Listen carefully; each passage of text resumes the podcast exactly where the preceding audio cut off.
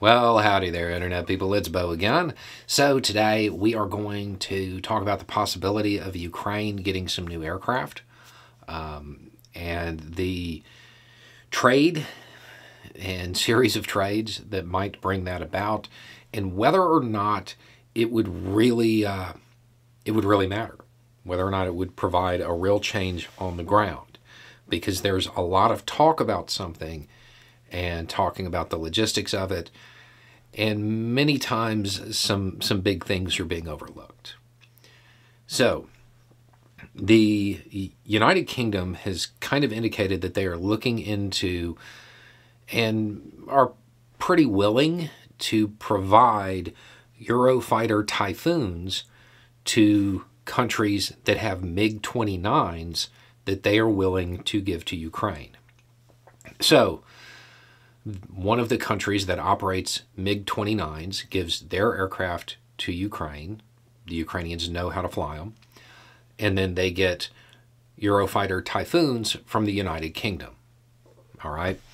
Now, the Typhoons that the UK looks to be willing to give up, they're they're older, and that has been brought up. It's worth noting that the MiG 29s are not they're not fresh off the lot either.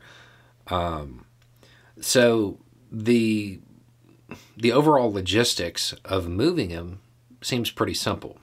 The question is, does it matter? So, for the countries that are currently operating the MiG 29s that would give them up and give them to Ukraine, they run into the issue of having to retrain their pilots for the Typhoon the the problem with that is that a lot of the countries that operate the MiG 29 they're kind of on the front lines of of any possible future Russian aggression. And you have to remember that a lot of the defense apparatus in Europe believes that's that's likely. Um, they definitely have a a belief that that is more likely than than I believe it is. Um, but they're going to make their decisions based on that.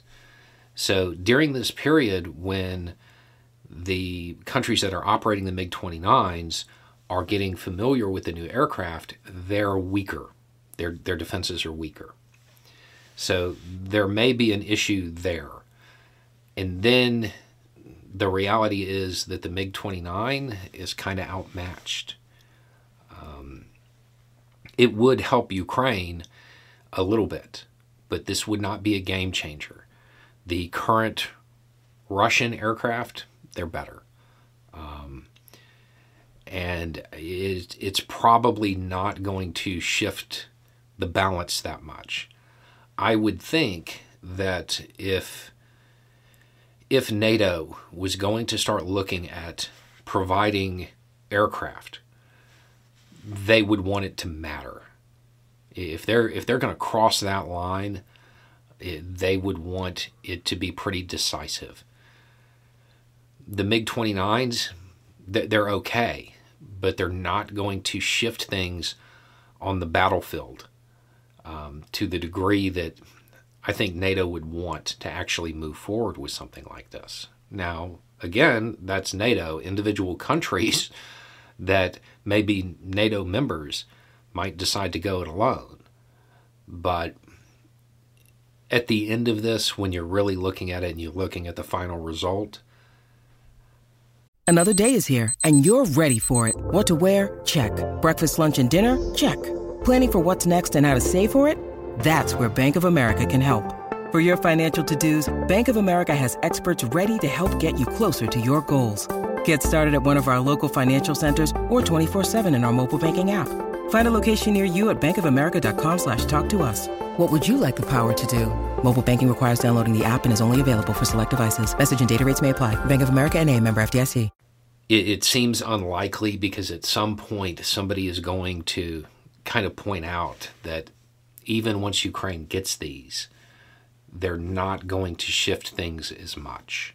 They're not going to change the, the, the balance of power a whole lot. They'll help, sure, anything helps.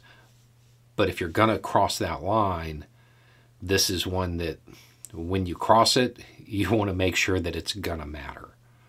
Um, so there's a lot of rumors about this going around, about this deal. It might happen, but I don't I don't see this as a, a massive game changing thing, even if it does. Anyway, it's just a thought. Y'all have a good day.